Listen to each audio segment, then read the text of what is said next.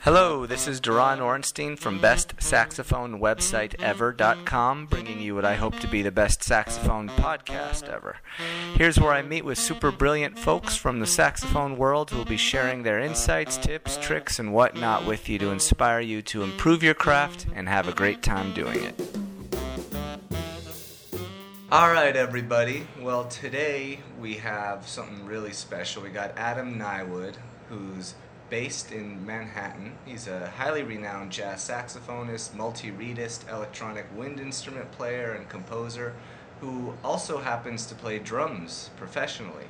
And he hails from an incredibly musical family, with his father being the late great saxophonist, woodwind doubler, and composer Gerry Niewood, and his mother Gurley, a classical clarinetist and pianist. And Adams carried on the family legacy with his own amazing career, performing and recording with folks like Bill Charlap, Jim McNeely, Rufus Reid, Warren Vache, Vic Juris, Steve Gilmore, Gene Bertoncini, and Gene Bert. I don't know. I'm probably pronouncing a bunch of a bunch of these names wrong, but okay. Gene Bertoncini. Gene Bertoncini. Okay. There you go. Sorry, Gene.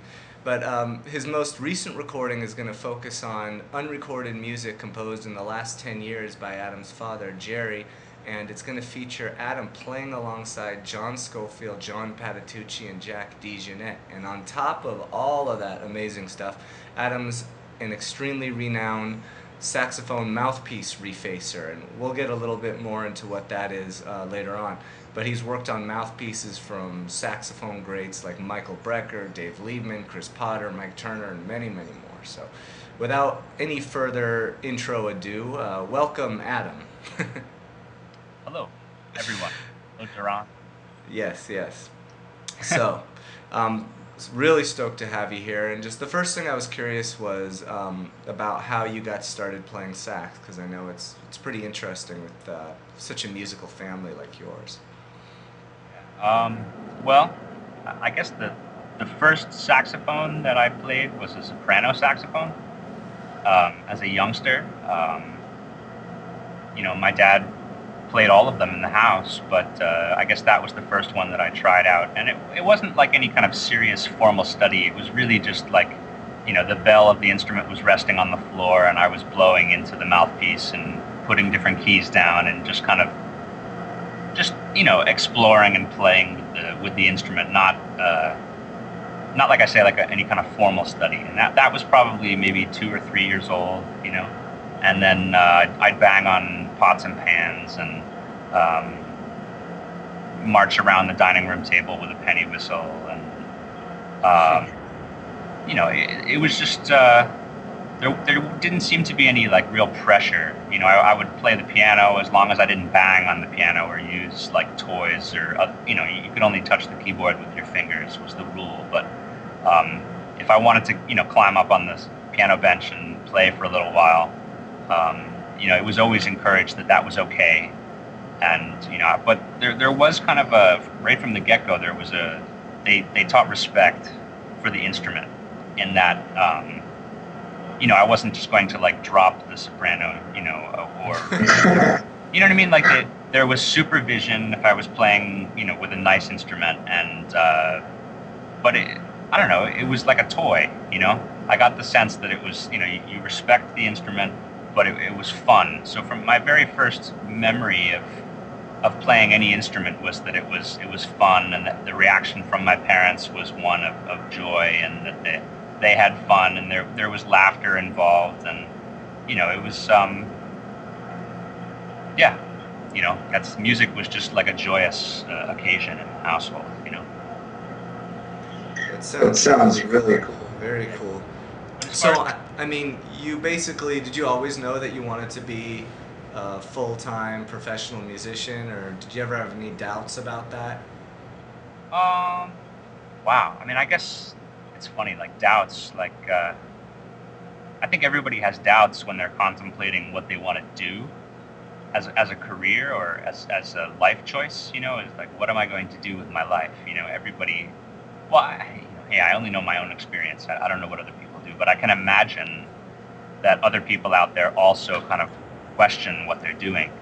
But um, the path, or at least the, the, path that I've taken, has been quite natural. Um, after high school, you know, like sitting, I'm sure, you know, you remember sitting with the guidance counselor and they're asking you what you're interested in, you know, and um, I didn't apply to any other schools other than uh, music schools as far as applying to college, you know, post high school. I, I, applied to Berklee College of Music and I applied to William Paterson and uh, maybe Jersey City State. Actually, in fact, I can't, I can't remember, but I, I think it was maybe three, possibly maybe four schools, and that was it and they were all music programs, you know, on saxophone. Um, that's kind of jumping to the end of high school, but uh, I guess you know, like the, the first instrument that I that I studied formally was clarinet, and I played mm-hmm. that uh, in third grade, and then I didn't really enjoy the clarinet, so we switched to alto saxophone, and then I mm-hmm. played alto saxophone up until my freshman year of high school, and then the band director needed to uh, to balance out the section. Rather than having three tenor saxophonists and five altos, he asked me if I would switch to tenor. So that that was, you know, for no other reason, just to have you know even numbers of you know four on one instrument and four on the other. I switched from alto to tenor uh, as a freshman in high school.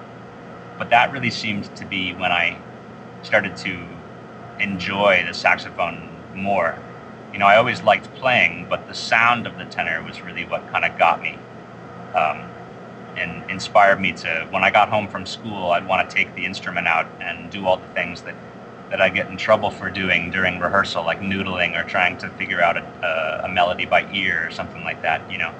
So, you know, the stuff uh, where uh, high school band director would be like, Adam, knock it off. You know, I'd go home directly from the you know the the band uh, period and and take out the tenor and start to practice at home. You know, so I guess the the tenor was really that that was what got, you know excited me about music. You know, it just seemed to really I, re- I it resonated with me. You know, tenor saxophone. So it sounds like the tenor was like a real turning point in your musical development. That's what got you really excited.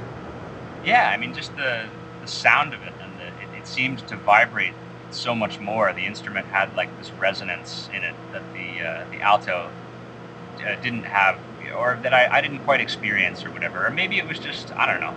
Maybe it was just the bare bones that I liked the sound of the tenor, and it got me excited about playing it, and that I wanted to, you know, rather than a thing of like my mom saying, "Hey, you have to go practice." Uh, that stuff for band, you know, it would be like, "Hey, Adam, you have to eat dinner. Can you please stop?" That's that's cool. So you were in a pretty um, intense practice schedule already in high school. Um, I wouldn't say intense. I mean, I was into other things, but I uh, I definitely would would uh, play for, for fun, for something to pass the time. For it was you know rather than like turn on the Nintendo and, and play video games after school, I, I would actually go up to the third floor practice room in the house and I would you know I would just alternate. I would play drums for 15, 20 minutes and then, you know, pick up the tenor and play that and, you know, uh, but not really like, you know, breaking, you know, breaking is not the right word. I wasn't like uh, pressuring myself. It was just a way to pass the time, you know, enjoyably, you know? Yeah, well, I mean, it sounds like you were you know, pretty darn serious because in high school, I understand that you went on the road playing with your dad and some other great musicians in a big band. Can you talk a little bit about what it was like to go on a tour like that, being so young and relatively inexperienced? Um, well, I think uh, anytime I went somewhere with my father in a in a professional situation, I was um, just kind of quiet and would would you know observe and check things out. You know, so um, I guess uh, you know Dad was on the road and. Uh, there was something coming up where there was a string of dates where they needed somebody, and uh, Mr. Mangione asked uh, my father if I'd be interested in coming out and playing the second uh, tenor part. You know, there weren't there weren't like uh, solos or improvisation things to do. It was you know inside uh, uh, you know second tenor or fourth saxophone in the in the arrangement. You know, like you know next to the baritone, and they felt that it would be a good experience for me, and you know, quite frankly, I don't I don't really think that I was uh, that I was ready. You know, I mean, there were a lot were a lot of other musicians who had paid dues and uh, and deserved that gig. It was really just a thing of like uh, it was an opportunity that came up. Uh, nepotism, if you want to call it nepotism, it was, it was quite frankly that, and uh, um, but for me, that was really like, I mean, I was up on stage with Steve Gadd, and he was completely playing so much drums, and you know, uh, Lew Soloff playing the lead trumpet part, you know, like sitting right behind your head. I mean, it's hearing these guys play with such conviction, and uh, it, it, just it was very easy to to play my part uh, and to and to blend in a section where where everybody is a professional. So that that experience. Um, was really inspiring for a 16 year old. You know, I was 16 years old at the time. I had braces on my teeth. Um, you know, I was a high school kid. I liked riding my bike and you know jumping, you know, my mountain bike off of stuff. Uh, I was a kid, you know, and uh, it was really kind of like the sobering slap in the face. Like, wow, you know, this is this is what Dad does for a living. Like, you know, he goes to work, and this is, you know, this is what it is, and I could actually do this too. You know, um, and it's fun and I really enjoy it. And you know that as a as a junior in high school, uh, it really kind of solidified for me uh, what I wanted to do after high school, and that was to study music. And I realized that I wasn't like ready to be in that particular experience, but that I would really enjoy uh, being ready in the future for similar experiences. And that's kind of what sparked my interest to go to school and to study and to get more serious and, you know, to really start to practice and not just to play for fun, but to actually uh, devote myself to mastering an instrument like the people that I was uh, sitting next to at that time, you know. Yeah, and you know, uh, speaking of playing in big bands and ensembles, I know one of the big requirements for sax players is obviously to double, is to play at least flute and clarinet, and sometimes other woodwinds. And I was wondering, is that is doubling on the other woodwinds a part of your creative journey, or if there was no such thing as the music business and you could make a living without playing those, would you just as well skip over the uh, woodwind doubles? Well, that's kind of an interesting question. I think if, if you had asked me that question 15, you know, 12, 15 years ago, um, I would have told you that all I wanted to play was tenor saxophone and a little soprano saxophone. And, you know, I was very into late 50s Coltrane and uh, uh, the period of Wayne Shorter when he was playing with Miles Davis Quintet, you know, uh, when it was Miles and Wayne and Herbie and Ron and Tony Williams. And I was very much into that and only that, and uh, I wanted to be like the, the late '50s up into the '70s, like you know, uh, post bop tenor saxophone player.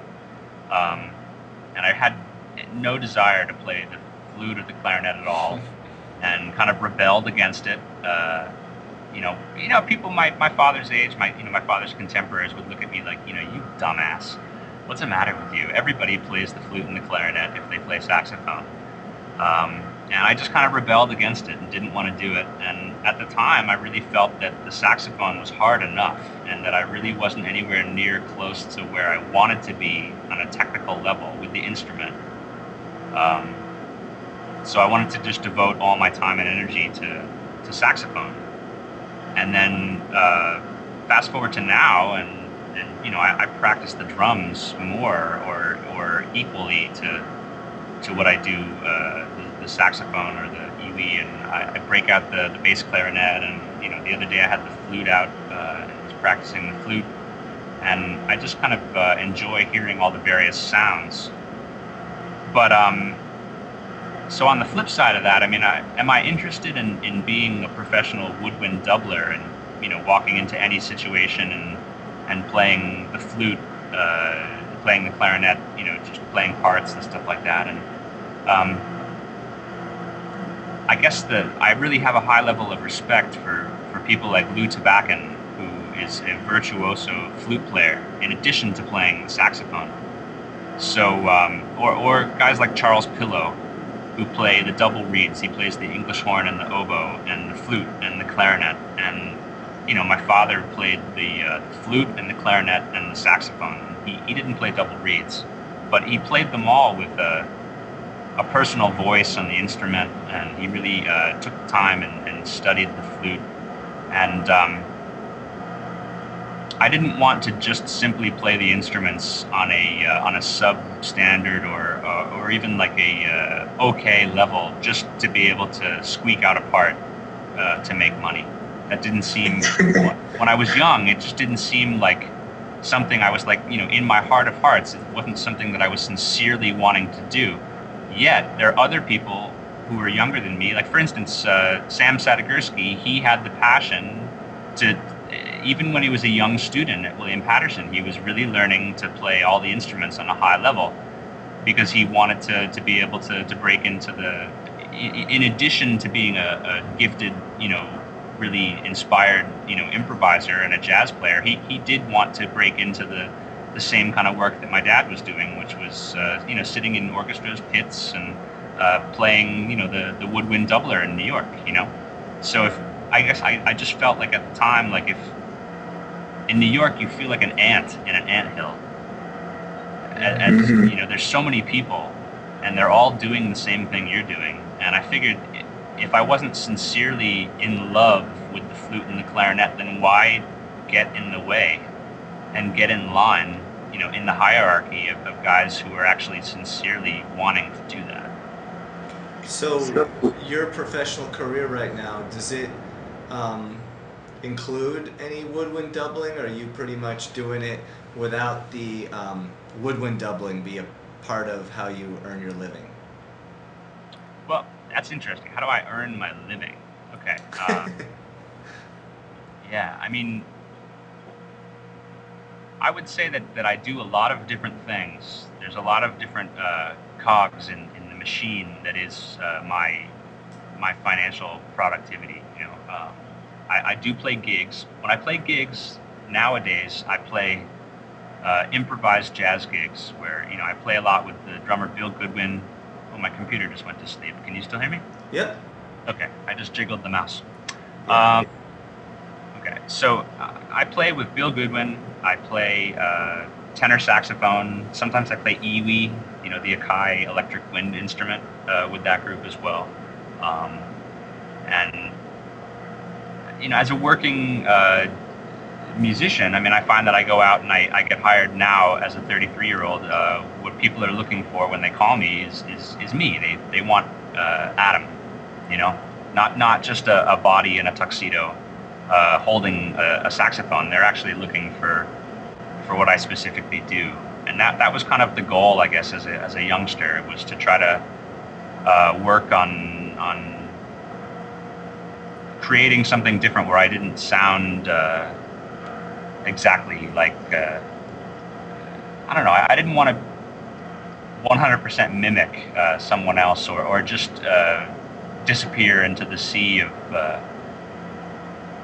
of, of tenor players. You know what I mean? I wanted to do something a little different, I guess. And uh, hmm. So I don't know. I, I, am an improvising jazz tenor player when I go out to play tenor. Um, I also, in the last couple of years, have started playing drums, which is kind of a humbling experience because I realized that, you know, that it, it's a whole other instrument. Uh, and, and, there's so many people here in town who are virtuosos on that instrument. And, uh, you know, it brings me a lot of joy to, to play the drums. But I'm also playing gigs uh, with a, a, trio with some of my friends.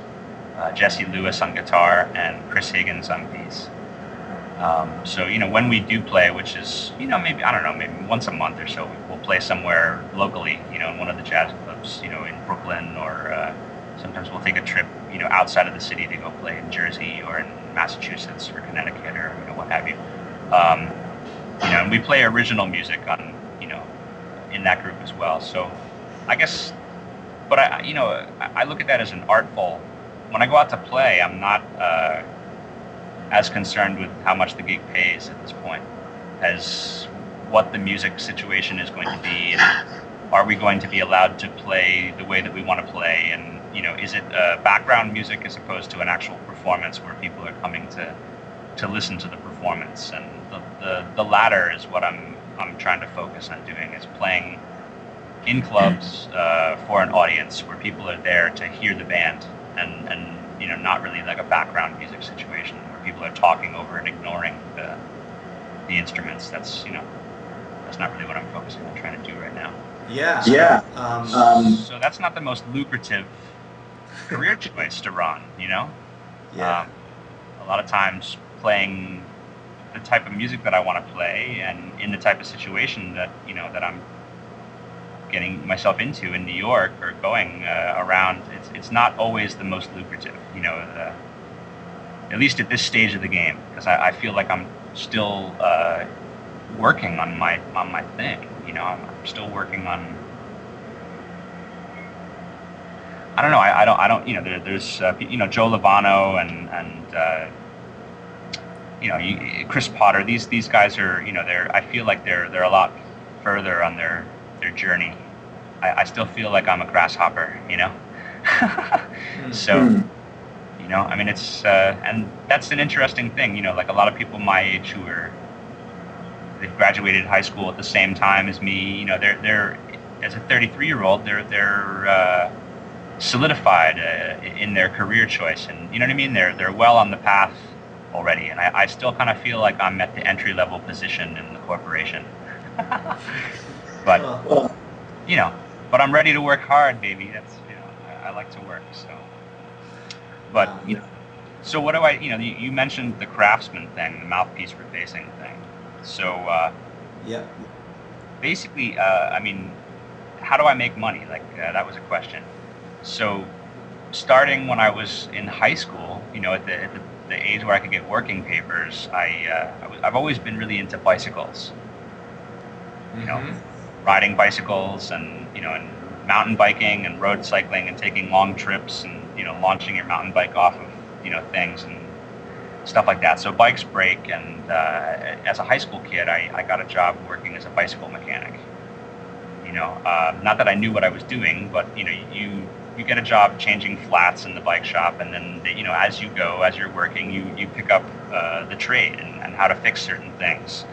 So, you know, 15 years uh, later, I mean, I haven't done it since uh, 2005, but uh, for 15 years, I was a, bicycle mechanic, you know, fixing bicycles. And that brought me a lot of uh, enjoyment in that uh, here's a puzzle, somebody brings you something that won't operate, and uh, you fix it for them. So the positive, it seemed all positive, you know, and it still is. It's, it's all positive. It's a very you know easy thing where art is uh, it's subjective. You can have like a room of 30 people listening to a concert and each person's perception of how the music went or how the performance went or did they like it or not it changes uh, you're going to get different answers. Some people enjoy a concert some people don't.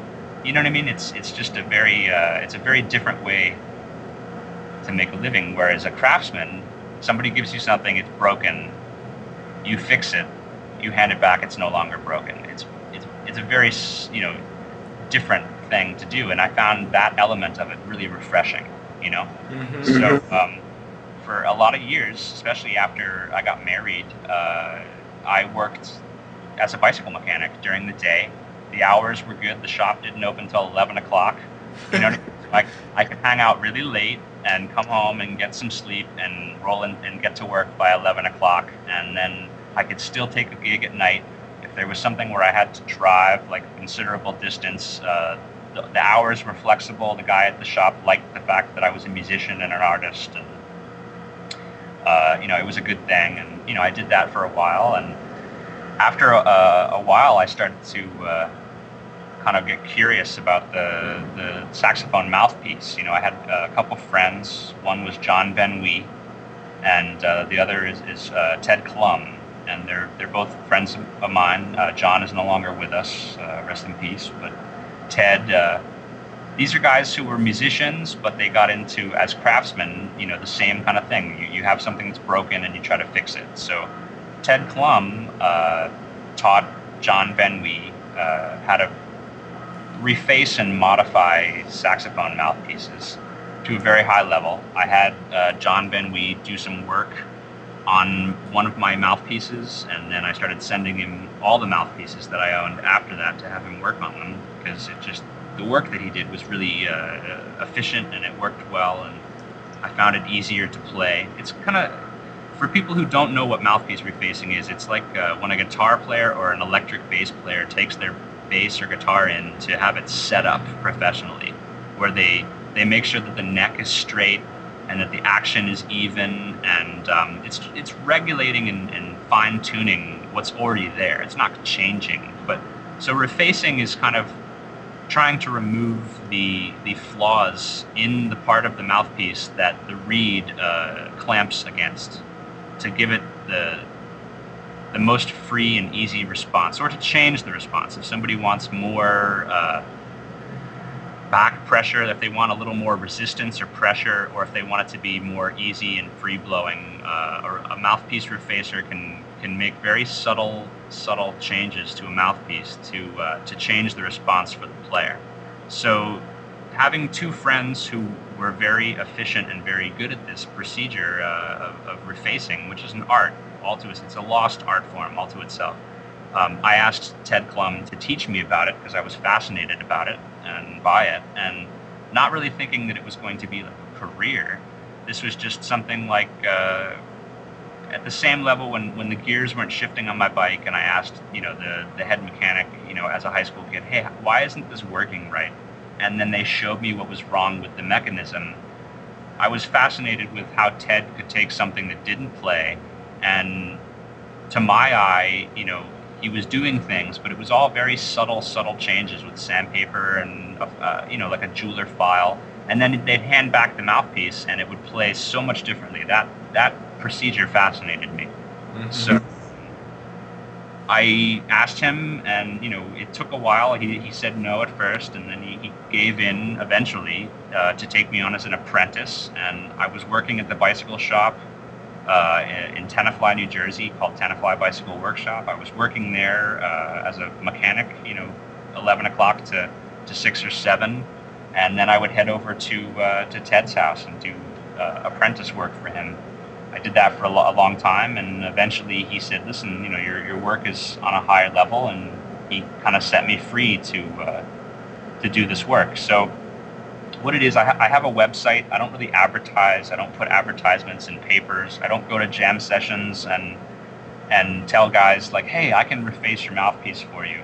Um, I actually try to keep it fairly quiet, uh, and people find me via word of mouth or uh, by doing like a Google search or a Yahoo search in a search engine.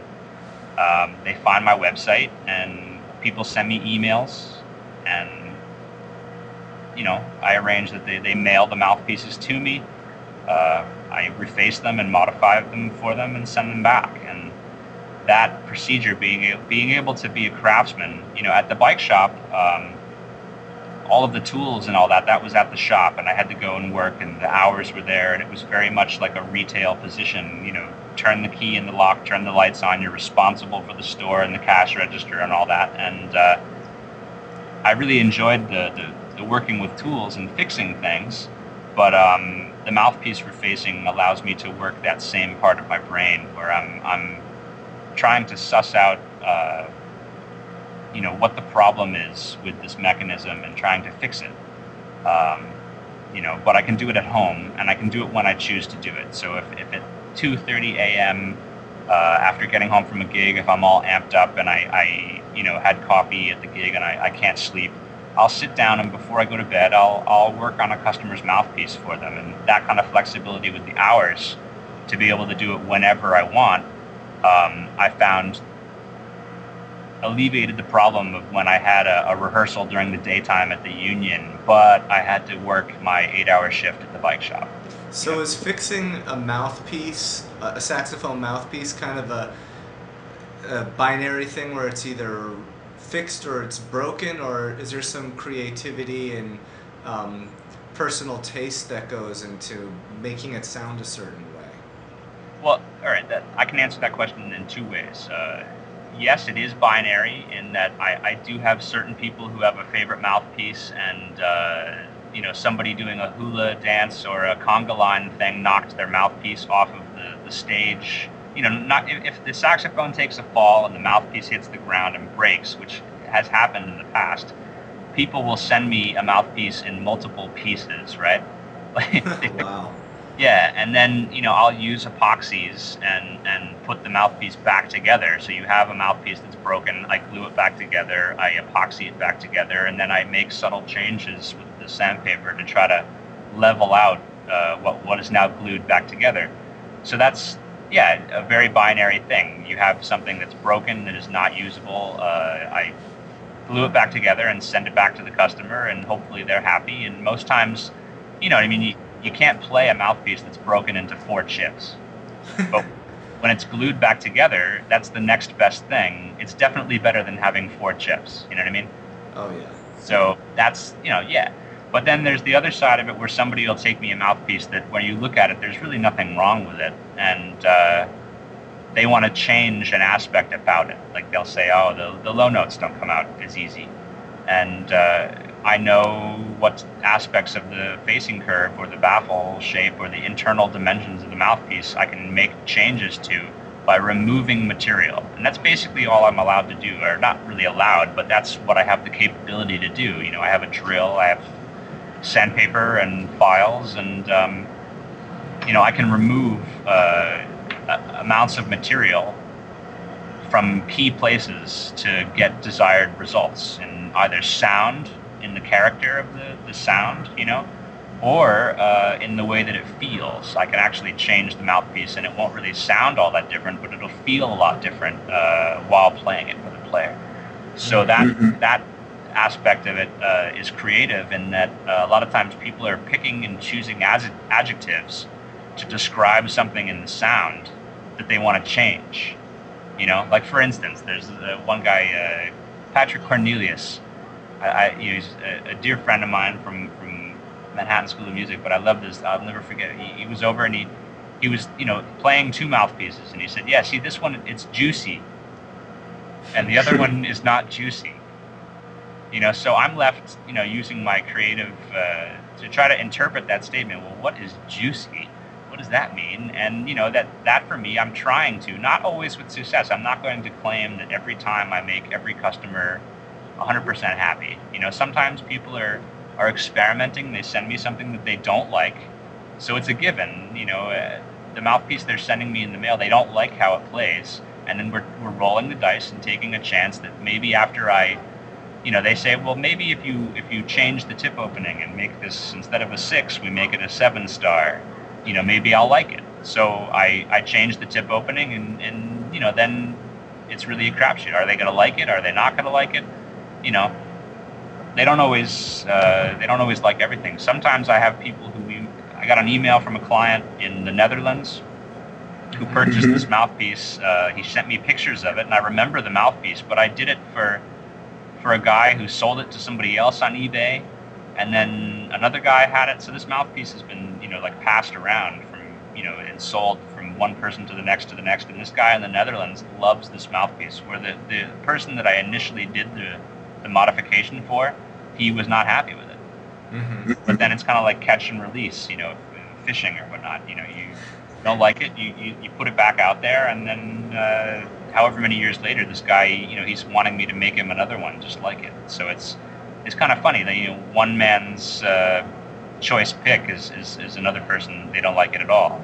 They think it's horrible. It's, it's kind of subjective in that fashion. So, you know, the there is, you know, like a certain aspect of the job that can be frustrating when I'm trying to, you know, uh, interpret uh, players' comments and, and, and make a guess of, of what's going to make them happy. And, you know, sometimes I get it, sometimes I don't, but that's, I'm okay with that. And as long as the customers are all right with that, uh, everybody's, everybody's, you know, good to go, I guess, you know.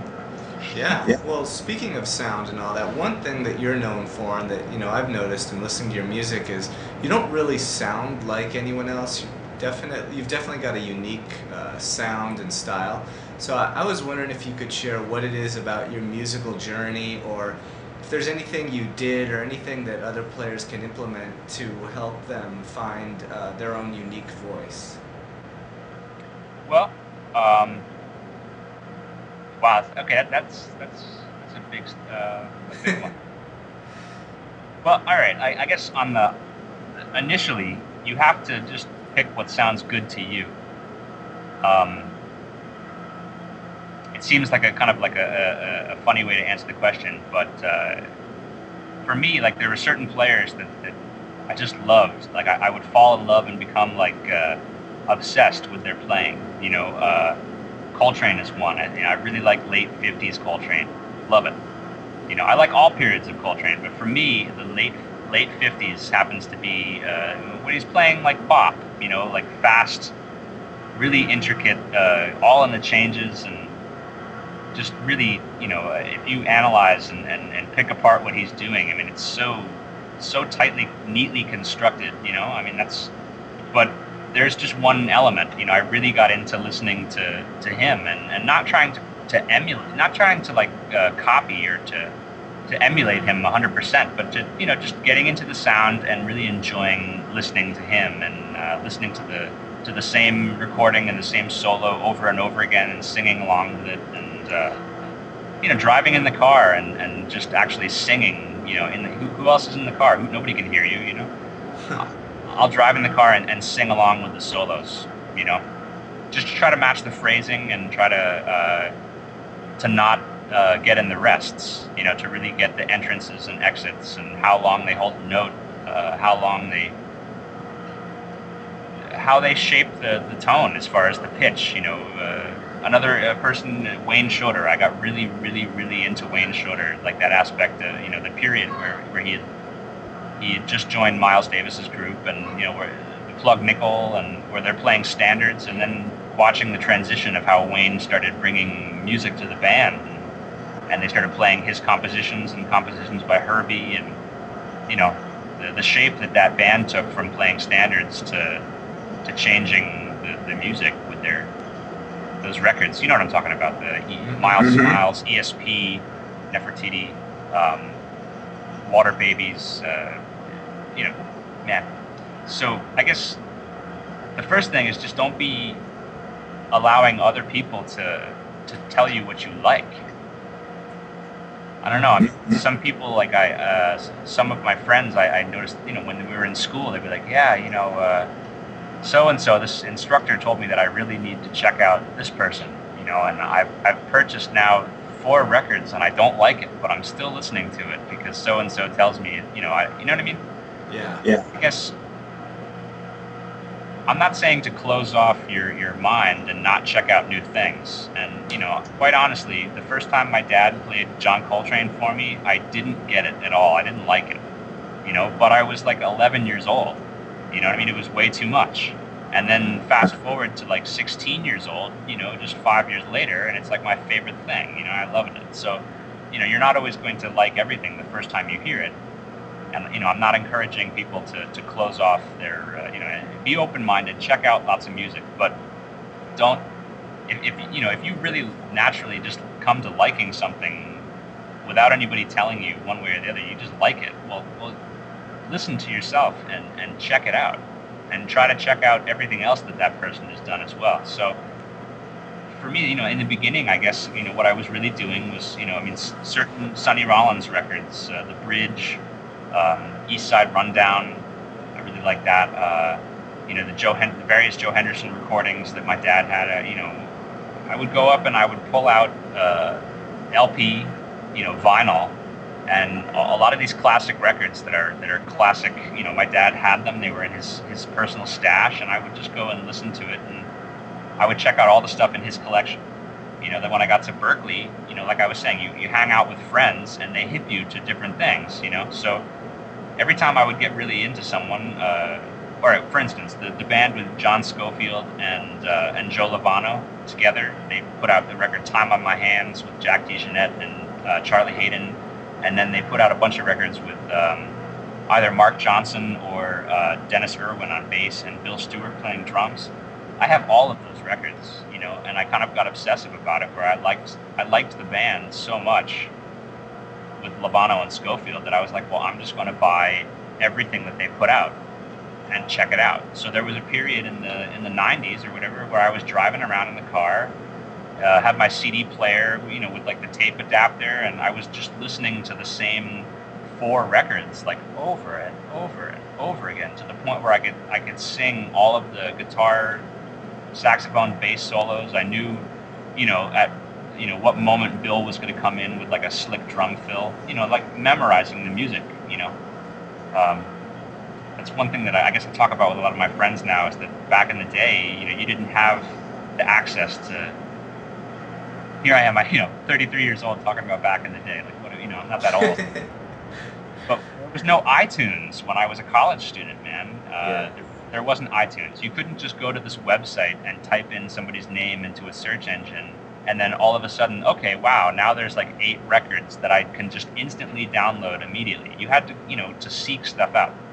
If somebody had a, uh, you know, a videotape, you know, like a VHS cassette of, of uh, Keith Jarrett, you know, Charles Lloyd or, you know, some video, a jazz video, you'd have to actually go and get another VHS player and link them together and go through like an ordeal of like borrowing this cat's tape and making a tape of a tape and you know now you just go to YouTube and check stuff out. But you know I guess you know I'm not saying that that's a bad thing because I would really check out rather than having like you know how much however many terabytes of music like oh yeah I have a 1.5 terabyte hard drive filled with with albums you know I would seriously just check out five records over and over and over again you know and really internalize and memorize the music. And uh, so, in that, I guess, in, in really checking out the guys that I like, the guys that I like on saxophone and that I've really gotten like obsessive compulsive about checking out have been uh, John Coltrane, Joe Henderson,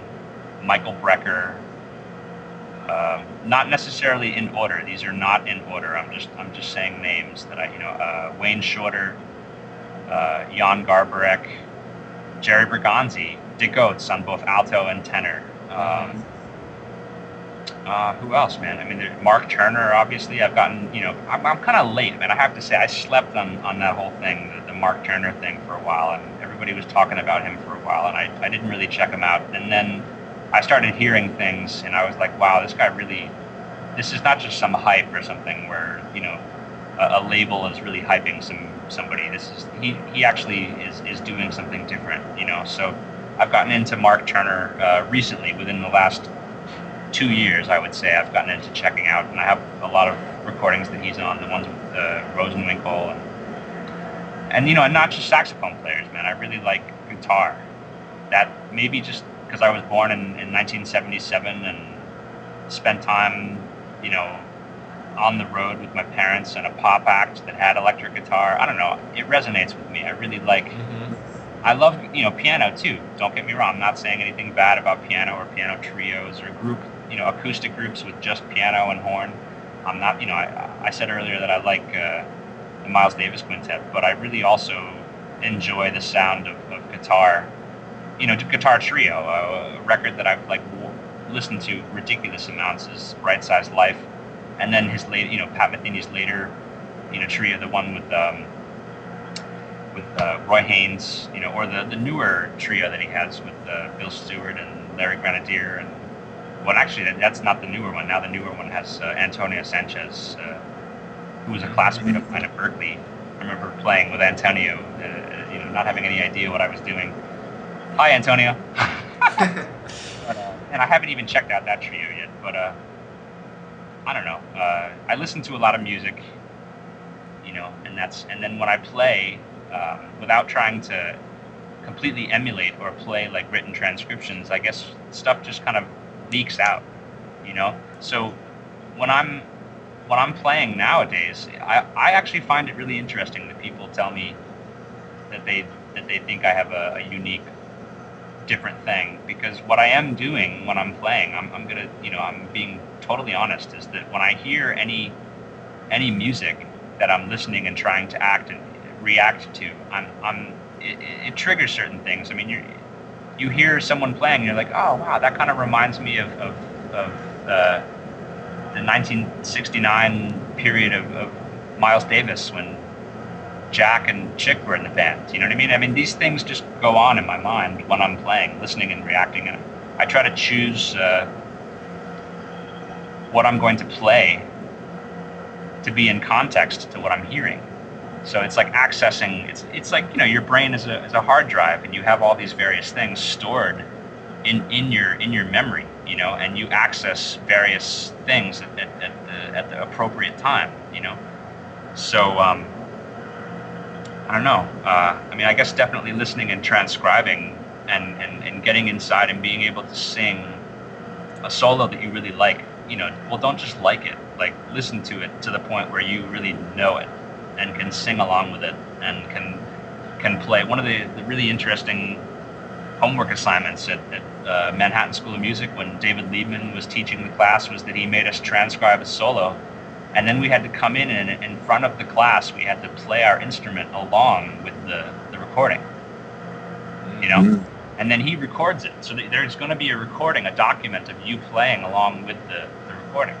And then he plays this shit for other people which is really you know so the pressure's on right? So you know i mean one of these things i remember really getting deeply into playing along with the uh, the, the esp solo the you know the wayne ESP solo and playing along with the recording and trying to match the sound and phrasing and you know now obviously I'm not going to go do that on a gig. You know that would be lame you know? Wow. He just played you know 48 measures of someone else's solo. I mean nobody wants to hear that. But being able to being able to do it and to emulate something that, that you really love um, you can you can do like different permutations of, of people's playing that you like and and ultimately it's it's going to sound like you you know so i guess a completely different topic as far as like developing your own sound was that uh, and this is jumping just specifically to saxophone mm-hmm. when i was at william paterson i uh, wanted to get away from jazz saxophone lessons, and I wanted to kind of like, uh, you know, I told you that I, I, was into like figuring out how to fix a mechanism, you know, like a bicycle. A bicycle is a human-powered mechanism. There's no electricity. You know, it's it's a, it's a machine that's powered by the by man. You know, well, the saxophone, or or most musical instruments, I would say, is kind of like a bicycle, right? I mean, it's it's a it's a futuristic device, you know, uh, depending on when it was developed. You know what I mean? That that uh, you know a saxophone. You blow into it. You you put different various keys down, and you you you know it's a mechanism. That's the way that I look at it. So I was kind of curious about the saxophone. Um, I don't want to say as a classical because you know I, I didn't want to just you know not think about jazz, but I wanted to learn the instrument from like a, a stripped down kind of like. Uh, uh, just learn how to manipulate the mechanism efficiently and to be able to have the saxophone sound a variety of ways from bright to dark and all of the ways you know all of the various uh, different tonal uh, colors that the, the, the, saxophone could, could sound. It has a very wide spectrum. If you look at the various players who play the instrument yeah. there, there's a broad spectrum of, of sound that can be made. So, so you're just giving yourself a bigger palette to work with in a sense tonally Exactly. So I, I took lessons uh, while at Paterson with uh, this guy, Dr. David Dempsey. Yeah. Who, is an educator. He's he's a, a career educator. He runs the program at William Paterson, but he's also a really good flute player and he's a really good uh, saxophone player. And you know, he plays. If they need a saxophone player with the New Jersey Philharmonic or with the New York Philharmonic, he'll go and play the part. He's a he went to Juilliard. He was a Juilliard uh, student of saxophone. He studied with Joe Allard. Uh, the name Joe Allard, he was a saxophone teacher who taught Coltrane, uh, Michael Brecker, um, the list goes, Dave Tofani. Uh, I mean, there's so many people who studied with, with Joe Allard. He Never played... heard of those people, but I'll take your word for it. Ah! it's here all week, folks. Hey, it's a comedy show now. It's good, but Joe Allard, he was a, a bass clarinet player. He played Paganini, you know. Um, so you know, he was a, he was a woodwind guru, and he had this way we, we call vocal manipulations of sound. Where if you listen to a Michael Brecker solo, a lot of times he's playing various uh, false fingerings and harmonics, right, mm-hmm. on instrument. So with the saxophone, you can finger. Uh, that's funny. It sounds, you know, you you can you can play you can play a low B flat, you can have the fingering for a low B flat, all the, all of the keys and pads down, the lowest note on the saxophone, and uh, the first couple times a, a, young student will try to play the low notes on the saxophone, what comes out is the upper partials. Right? Uh-huh. If you think about it, you know, you're, you're a saxophone player, Doron. The first time you played the low B flat, did it pop out? Uh, did it pop out really, you know, like low and full? Or did you get the upper partial, which sounded like an octave or two above? Oh yeah, oh, I'm sure I didn't hit that note square on my first time. right. So you know, a lot of people think, oh, I played a wrong note. Well, no, you didn't actually play a wrong note. Technically, you played one of the other overtones in the overtone series off of the, the, the, the you know the lowest note, uh, the fun the fundamental pitch of the, of the instrument, right? Mm-hmm. So Joe Allard, you know, the, these teachings, these exercises, he has you playing all of the various notes in the overtone series which is kind of crazy because then you start to realize that the, there's a lot more notes on the saxophone than just the ones on the fingering chart that come with the instrument. You know what I mean? Mm-hmm. Like there's a lot of uh, various ways. Like on a guitar, you know, you have six different choices of where you're going to start your line, and that's why they say it's hard to, you know, to to, to read, uh, you know, to sight read on guitar because you have to choose which string you're going to start to, play. You know, with saxophone, you know, the, fingering, the written fingering system of the saxophone, there's one way, there's one specific way to finger the notes on the instrument. But with saxophone, there's there's various uh, alternate false fingerings, right? So starting to study this this way of manipulating the instrument, where you know you start to realize that there's so many different notes, other than you know, it, it just opened up a whole can of worms for me.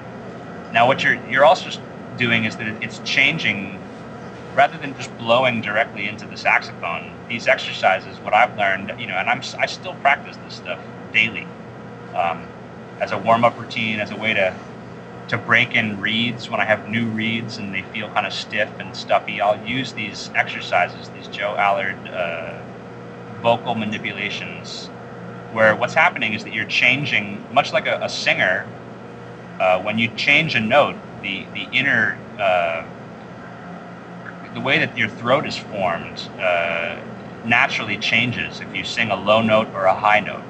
You know, if you if you put your hand like on your larynx and you sing the lowest note that you can in your range, and then you sing the highest note that you can in your vocal range, you're going to feel that uh, everything from the shape of your tongue to the shape of your your larynx to the shape of your your whole throat changes depending on what note you're trying to sing.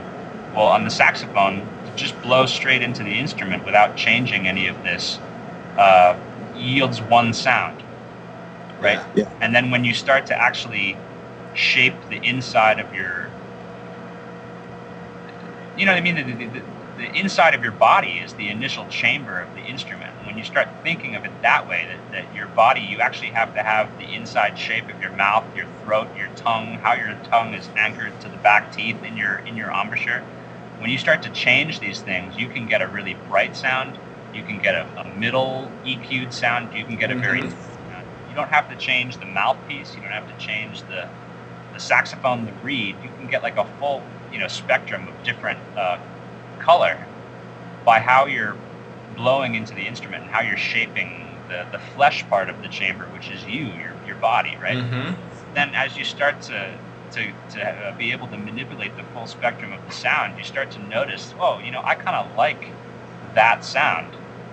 So you start to latch on to like uh, the, the, way that you make the instrument sound, which is the, the most close, I think, to your voice. Mm-hmm. And I mm-hmm. guess that would be, for me, I think when I started studying with Dempsey at William Paterson and started practicing these Allard exercises, that's really when I started to to figure out that I could I could uh, make the saxophone sound like me, you know, uniquely. Like I guess uh,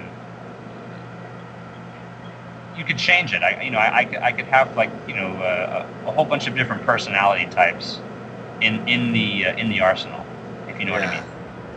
So, but I guess what I'm trying to say is in that I'm still emulating my favorite personalities, my favorite players, you know, the, the things that I have stored in the memory bank, you know, I'm still trying to emulate my favorite Sonny Rollins solo, or my favorite John Coltrane solo, or my favorite Wayne Shorter solo, or Joe Henderson, or you know what I mean? I, and then somehow it still comes out as, as people hear it as, as Adam Niewood and not not these people, you know. Mm-hmm. But I'm I'm being very honest that I, I am emulating my favorite players and not just completely trying to to reinvent the bicycle wheel every time I play. I'm not trying to reinvent music and just come at it completely from this haphazard direction. It's it, I guess it is rooted in, in my favorite uh, recordings and players. Yeah.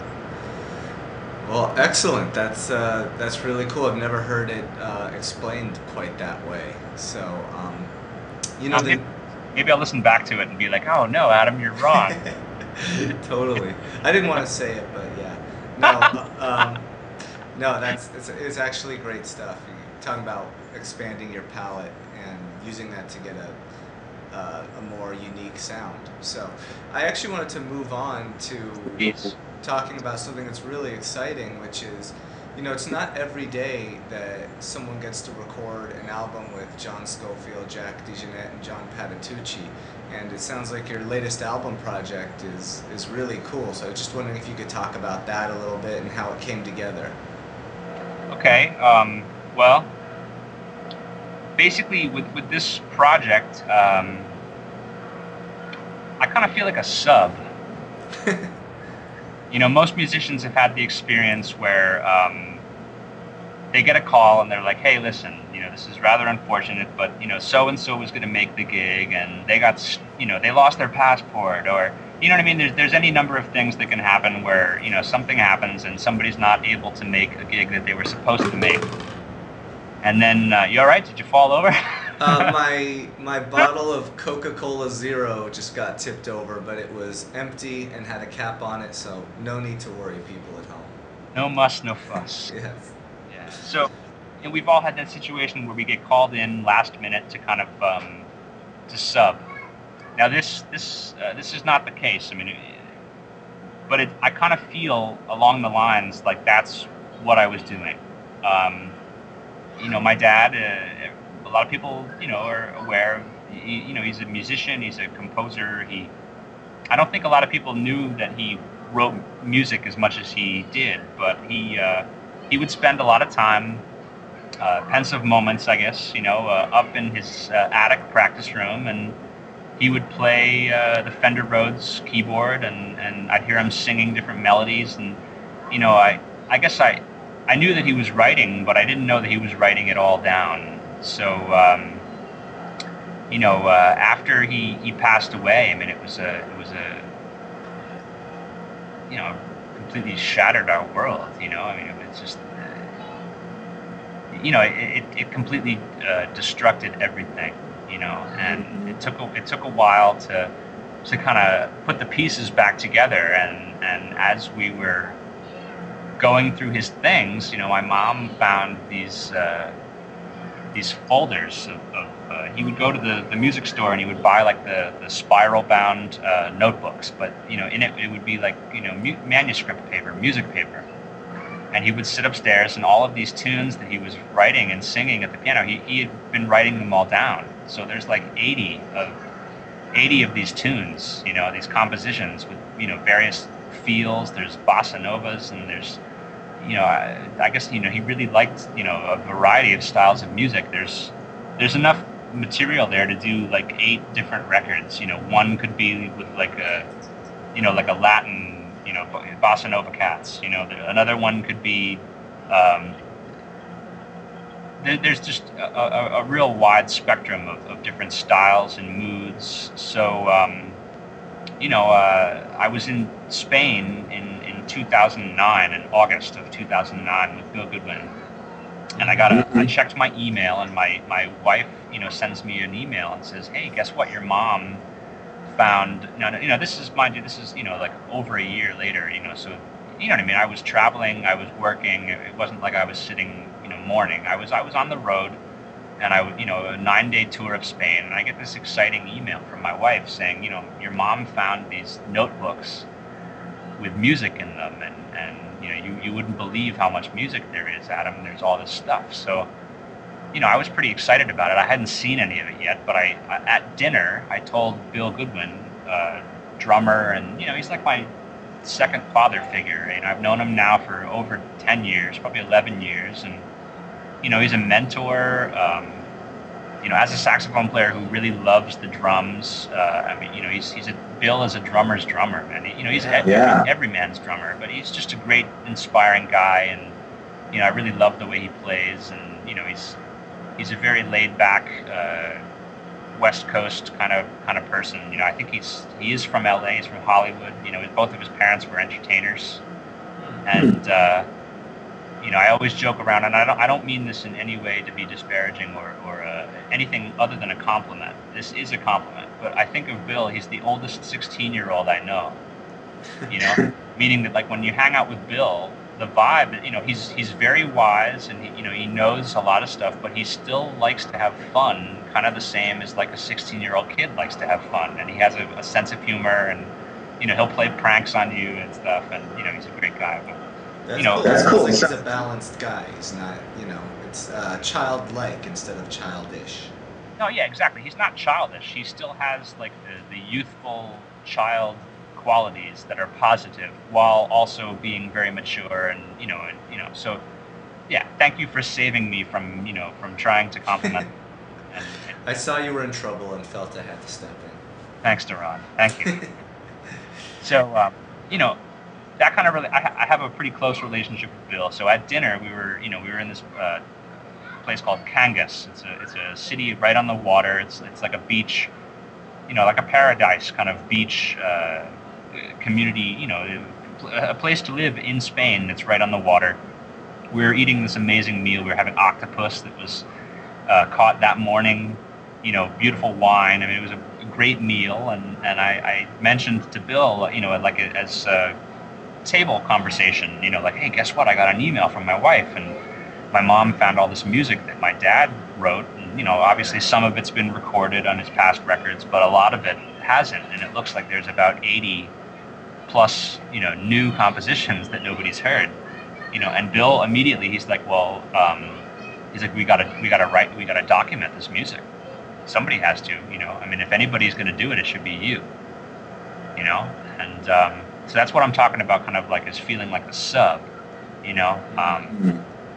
you know, I mean, obviously, I I know and I'm very uh, familiar with my dad's music. I know his sound. His practice room was right above my my bedroom growing up, so I'd hear him. You know, he'd wake me up with the piccolo playing like reveille, you know, stuff like that to, to wake me up because he knew that I would hear it. You know, I mean, I I know his practice routine. I mean, I you know, just as this the music going around in the house. You know, when you live with a musician, you hear not only how they sound on the bandstand at night, but you hear the what goes into the preparation as well. You know, Mhm. so I really feel that I I do know my dad's playing. I heard it my entire life growing up in the house, and you know, for many years we played together.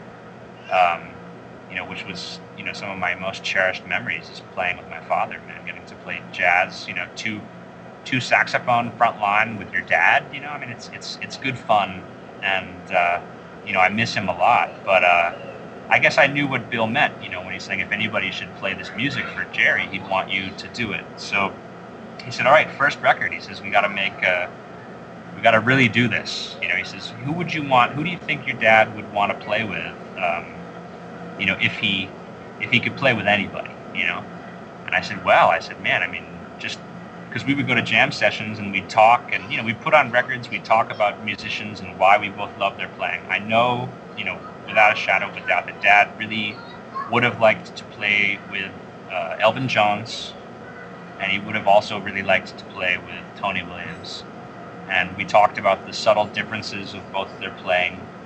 You know, both Tony's and Elvin, and you know, who's to say? I mean, you know, it's very, very different styles and takes on kind of the same thing, which is they're both virtuoso jazz drummers, but so different, right? They're they're coming at the same concept from very different angles, right? So, Mhm. you know, but unfortunately, you know, uh, neither my father or myself are, are going to have access to Tony Williams or to Elvin Jones. So I was thinking in the lineage or in the playing, like who can I think of that really has has both of those things? Jack DeJohnette is the, the next, at least for me, you know, we would always talk, my dad and I, you know, dad thought, and I kind of tend to agree with him, that, that what's awesome about Jack DeJohnette is it's like a, it's like he's found this way to seamlessly combine both Elvin Jones and and uh, and Tony Williams into his own thing. You know what I mean? It really has elements of both. Um, I'm sure some people would disagree. You know, if, if, I've offended someone, you know, you're entitled to your opinion.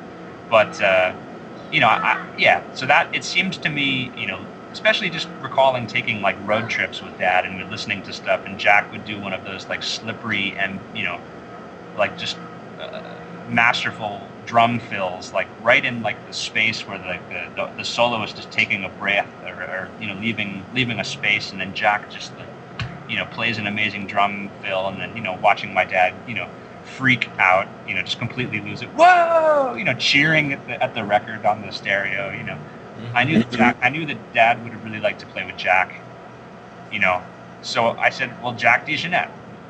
That was it. You know, I was like Jack DeJohnette, and then I, you know, I, I, thought, you know, who else would, would be great to play with? You know, uh, one of you know my favorite records. It was a Christmas gift from my dad.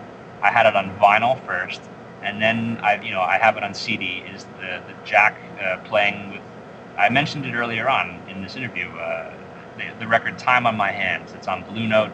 Uh, you know, John Scofield is the leader, but it has you know uh, Lovano and Charlie Haden and Jack. You know, and I love that recording. I've listened to that recording so many times. I love the way they sound together. And you know, Dad gave it to me as a gift because he obviously liked it and thought that was an amazing lineup. And you know, we listened to the recording together so I wanted I wanted Scofield, and you know then trying to think about bass players. You know, um, I know that you know John Patitucci uh, had not played with my dad a lot, but he really any of the times that I've run into John, you know, he was always so sincere. And when I say sincere, like as a musician, sometimes you you know people say things to you because they think that it's it's something that they need to say.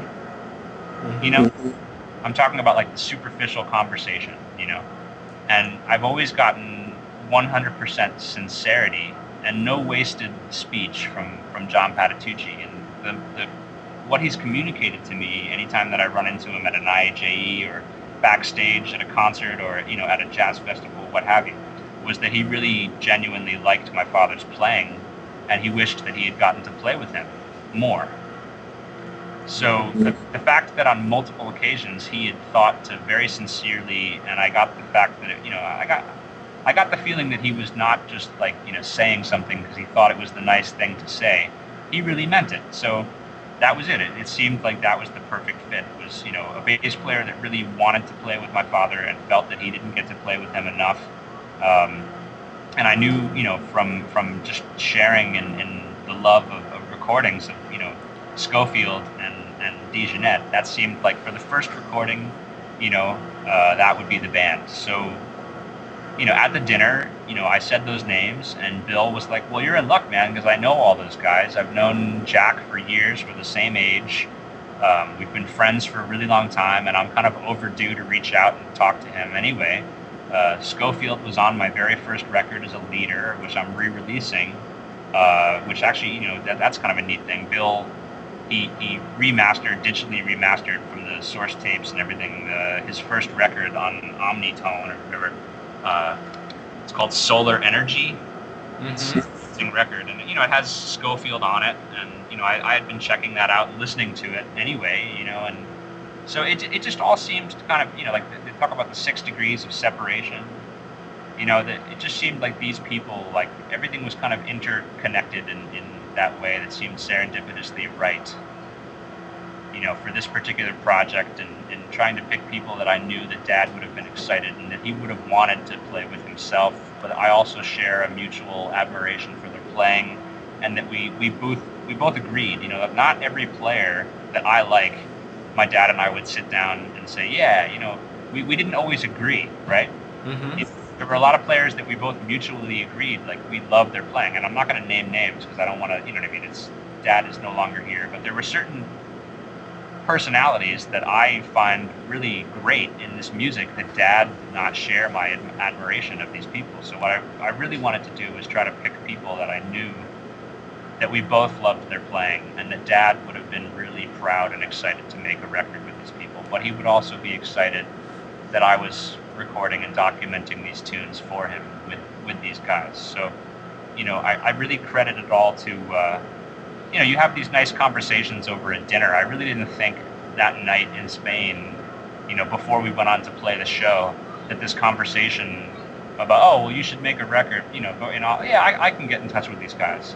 I didn't think that that, that that was like actually, you know, setting it in stone, but it was. You know, Bill was totally sincere and serious about making it happen, and uh, hundred percent, man, Bill Goodwin just made the recording happen. You know. Yeah, and what's the name of the the recording, the album? Well, I mean, quite honestly, it's uh, the only part of, of the procedure that's that's been done was picking out the music, uh-huh. and and then the actual tracking. So the, the the record is recorded. It was done this past August fifteenth and sixteenth.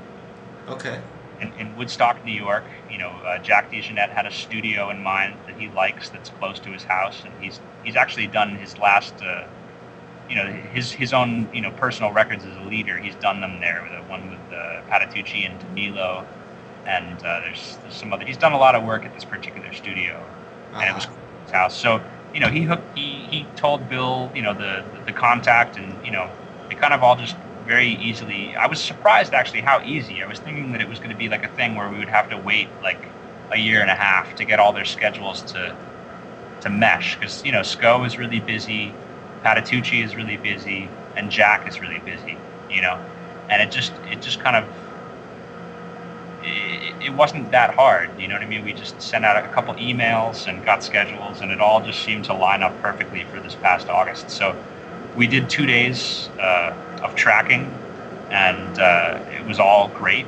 Uh, I wrote uh, one song. I, I, wrote two songs that I had hoped to record, and you know, with time and everything, and um, you know, we didn't get to get to one of them, but we, we recorded one piece that I wrote specifically for those three musicians to be played, kind of as a I don't know. It was part of a healing process for me, I guess. You know what I mean? It's uh, the piece is called "Final Departure," it's um, I guess in my mind, you know, I was the one who had to go to the the airport and get Dad's car out of the long-term parking without the ticket and try to like you know explain to these people, listen, the, the ticket burned up in an airplane crash, so I don't have the ticket to get the car out, and this is what happened. You know what I mean? I had to I had to go through two parking lots at, at uh, Newark Airport, searching through over 4,000 cars looking for his car. It took hours, you know, and you know in that in that uh, experience, you know, I mean, I guess it just kind of, you know, I was retracing all of Dad's steps on his last uh, trip to the airport, you know. So I guess, you know, it just uh, I wrote the in my mind what I felt was the soundtrack to someone's last final departure, you know. So we did that, and then uh, there was a, a, bunch of other songs that I had picked out that I thought, you know, as I said, when I was looking through some of the music, there were a lot of great tunes in there. But, you know, I, I, I try to think of what uh, musicians are are best at. You know, so that the ones that I, you know, obviously, you know, uh, these cats can play anything, but it's like I'm not going to call uh, DeJohnette and, and Scofield and Patitucci and say, okay, we're going to do all bossa novas. Now, can yeah, you do yeah. that? Can you do that traditional, uh, you know, can you do that traditional bossa nova feel, please? You know, I mean, it's like Jack is going to do what he does naturally. So I tried to pick songs that I felt were coming out of the bop or uh, post bop tradition, and you know, I tried to imagine what it would be like with these guys playing them, and I, I you know, I, I picked out a, a, good number of. I have to look. There's there's maybe like 12 or 13 songs that we that we recorded of Dad's, and you know, it was really wild to hear their interpretations and also to hear what what the musicians each one of them brought nice things to the table. You know jack he he would actually like if he was hearing the melody of a song slightly slower or slightly faster than what i was counting it off he would speak up. Yeah. and he would say you know man i really think that that melody would sound good if, if we played it just a hair slower. Do you see how more relaxed it is? You know? Mm-hmm. and you know you i mean that's the kind of input at least me, I want to hear what these guys have to say because I respect everything that they've done musically and I'm such a fan of their playing that I, I, would want Jack to, if, you know, rather than suffer through multiple takes of a tune at a faster tempo than where he's hearing it, if he's really hearing it at a more relaxed tempo, let's do it at the tempo you're feeling it at, man. And it'll mm. probably, it's most likely going to be better, you know? And it was. So, and then, you know, Scofield, he, he had, you know, various things that he would like to do as far, not, not reharmonizing. I mean, we were really respectful to, to play the songs the way the dad wrote them, you know, play the chord changes and the, the, the roots in the bass and the melody. You know, everything was re- we respected the composer. But as far as just like the vibe and things, each you know, uh, Patitucci, man, he really did his homework, man. He was writing me emails about like, hey, you know, I was thinking that this tune would sound good on, you know, in this register if I played this here, and what do you think? And he was really, he, when he showed up to the recording session, he had all, all the parts were, were marked in pencil, and he you know, he had, he had like a little bass line that he, he actually kind of, I guess, I mean, I, I got to credit him for composing it on one of the songs, Vertigo, you know, where he's, he's outlining the, the changes, but he's doing it with wider intervals. And, you know, I got to give credit to him for that. I mean, it's, I felt that each one, I tried to give them the freedom to feel that if they really wanted to do something in their gut, to, to do it. And,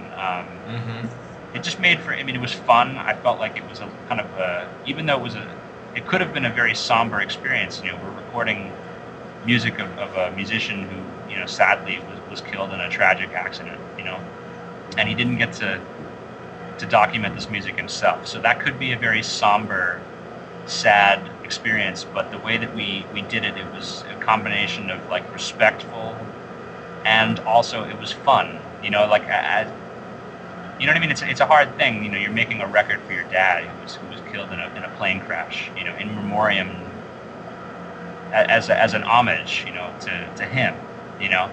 Mm-hmm. But so it's kind of hard to to say, oh yeah, it was really fun, you know, it was a fun experience. But it was, you know. I mean, I guess if you can imagine, like they they you know they, we found a way to make it fun and enjoyable and a celebration of his life and his sound and his compositions and you know, I mean, it was amazing, man. He, he spent a lot of time each year. I'm talking Gerry, you know, Gerry and I. He spent so much time away from home, and all of his songs are about. Uh, it's like love songs for my mom.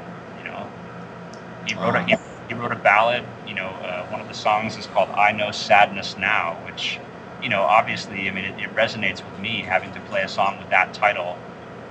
I do know sadness now, but the, when he wrote it, he wrote it for my grandma, not his mother, but my mother's mother, his mother-in-law. Mm. When when his mother-in-law passed away, he wrote this. I mean, it's gut-wrenching, sad ballad that's beautiful, but also bittersweet, and it's called "I Know Sadness Now," and it was for his mother-in-law, which I think kind of defies the stereotype. You know, I mean, we all watch like you know television, you know, modern day, you know, uh, Al Bundy, uh, you know, on, you know what I mean?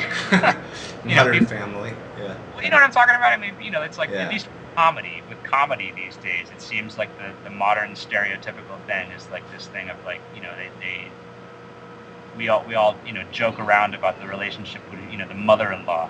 You know, oh yeah, the in-laws going to the in-laws for the holidays. you know, but dad, yeah. dad really felt like I remember him saying when when my uh, you know when my grandma died that he felt like oh, I feel like I'm really an orphan now you know, and he was talking about losing his mother-in-law, you know. So, I don't know. It's, it's a very just, kind I, spirit. Sounds like a very, very kind spirit. Well, yeah, just a thinker. He would really think and internalize. You know, you, you had to watch out what you said to Gerry because it's like he wouldn't say anything to you if you said something, you know, maybe not the, the most uh, well-constructed statement or something. I mean, he would think about it from so many different angles. He could, you know, you you could have offended him deeply, and he would never tell you, like, hey, you know that's messed up. But I felt like he really was just like a he would think and ponder everything from so many different angles. He was a philosopher, you know. Yeah. Learned a lot, you know, from my conversations with him about life and about how to how to look at you know a, a situation from multiple angles, you know. Yeah. So you know, yeah, and I just, you know, it made me more more appreciative of, of the fact that he was really a, a great father and, and he really worked hard to provide a, uh, a safe environment for his family, and mm-hmm. you know even putting himself in danger. Obviously, I mean the way that he you know he was going to work when he when he died. You know, but um, all of the songs that he wrote were about home and about coming home and about you know family members and loving family and you know it just uh, it's funny you can take things for granted you know when they're when they're happening you know what I mean and now that I look back on it I really realize that uh, you know he was like the strongest provider you know and, and really kind of set the bar pretty high for me. Now I have two kids. I have you know a son and a daughter. Uh, my daughter's six my son is four. And you know now as far as like the way that I was brought up and you know the strong father figure and, and provider that I had. I mean, he really set the bar high now, and that's why I guess you know when you're asking earlier about how I make my money, you know, I'm, I'm not just going to sit around waiting for the phone to ring. I want to play, and I have high standards as far as the music that I want to play. But mm-hmm. I'm going to do whatever I can to to make sure that, that I'm being productive and that there's food, you know, food on the table and money coming in. You know. Yeah. Well, we're we're running out of time, but what I wanted to see if you could leave people with is just basically, you know, briefly, just any advice you have for aspiring uh, sax players who want to go pro. Um, what do you think they need to have under their belt to succeed? Hmm. Well, um, I think honestly, the, the people who are succeeding today, and this is different because you know what what people would tell you. Remember, we, we both went to Paterson you know, the, the things that they would tell us were were important to have together. You know, 15 years ago, the, the, the scene is changing a lot now. So I think really what you have to do, if you want to play music, you have to think creatively about how you're going to to make a living. You know, mm-hmm. and and that you know there there are certain musicians who who are very fortunate and you know they, they get to go out on the road and you know I mean I'm hoping man I mean if, if Herbie Hancock or Pat Metheny or John Scofield call me and they want me to go on the road with them, you know, I'll drop whatever I have going on and, and, and go out and, you know, pack a bag and go to the airport. So I'm not saying, you know, but for, for those who, who don't have the phone ringing and are not constantly on the road, you have to be creative. You know, uh, even guys who are super busy, David Liebman, Jerry Bergonzi, these guys are very busy, but they have books. They write books, for example. You know, think about how many uh, books are out on how to play and how to improvise that, that Bergonzi has published. And the same thing with David Liebman. You know, these guys are, are thinking creatively in an entrepreneurial way of how to supply uh, stuff that is very much them. You know what I mean? Mm-hmm. And I think that's that's what, what ends up. You know, a, a friend of mine from Manhattan School. You know, I I wouldn't have thought that this would be the path, but he, he has a, a record that's up for a Grammy nomination. It's a kid's record. Hmm. You know what I mean? So this is a guy who thought creatively. He likes kids, and and uh, you know his name is Oran, which is almost very close to you. Very close to me, yeah. Nice so, name. The guy so, who, uh, who think creatively and, and, are and are having, uh, as my dad said, you know, you have to have a lot of pots on the stove. Yeah. So if you have a, a lot of different things going on at the same time, then you know when you have the downtime, when you have that three weeks of downtime, you know between your next gig, you know if you are teaching lessons or or uh, or you know publishing you know like a practice you know manual or something you know just think of a way to supply people with with what they need with something not not like you're selling uh, you know like the thigh master or, you know what i mean or, or coming up with some like new yeah, Nothing wrong with the Thigh Master. I've lost 12 pounds with that thing. Oh, it's amazing. But you know what I'm saying? Like not coming up with like you know uh, newfangled like you know ways engineered to like make money, but come up with something that that people actually want and need. Mm-hmm. When you provide it for them, they're going to want to get it from you. I guess, and that's you know, for me, I happen to be good with tools. That was something my mother's father, my grandfather on my mom's side was a carpenter and you know, from the time I was very young, he was teaching me how to use the right tool for the job and, and not to misuse tools. And it's something that I carried with me, I guess, not realizing it, but you know, I've always really liked to fix stuff. You know, yeah. so he, have, being able to, in my off time as a saxophonist and a drummer, um, being able to fix stuff as a craftsman enables me to live very comfortably, and I'm thankful for that. You know, but not everybody is good with tools. So people have to think up their own, I don't want to say angle, but their own thing that they're actually good at, that they can supply a service. And, you know, when you can supply something that people need and they seek you out. Like I said, I don't advertise for the mouthpiece thing. You know, I just have a website, and you know, if a customer really likes the job that I did for them, they tell their friends, and then it leads to more clients, and that's really just kind of grassroots with that. You know, so Okay. yeah. Okay, Cool. Well, yeah, I, I, we're pretty much at the end now. Um, obviously, I could chat with you all day. I think I only got through about half of the things um, I wrote down that I thought would be cool to talk about. But it's been an incredibly uh, valuable chat that I had with you. And uh, your website, it's uh, niewood.com. Yeah. N I E W O O D dot com. Okay, and I'll put that up on the website too, on the show notes. So um, the last thing I'm gonna do is, uh, well, we're gonna close the show out with uh, a tune uh, by Adam called Electoral College. And uh, that's it. Again, thanks so much, Adam, and uh, hope to talk to you soon. Likewise. Thank you so much for the uh, the time. Okay, thank you, my friend. Música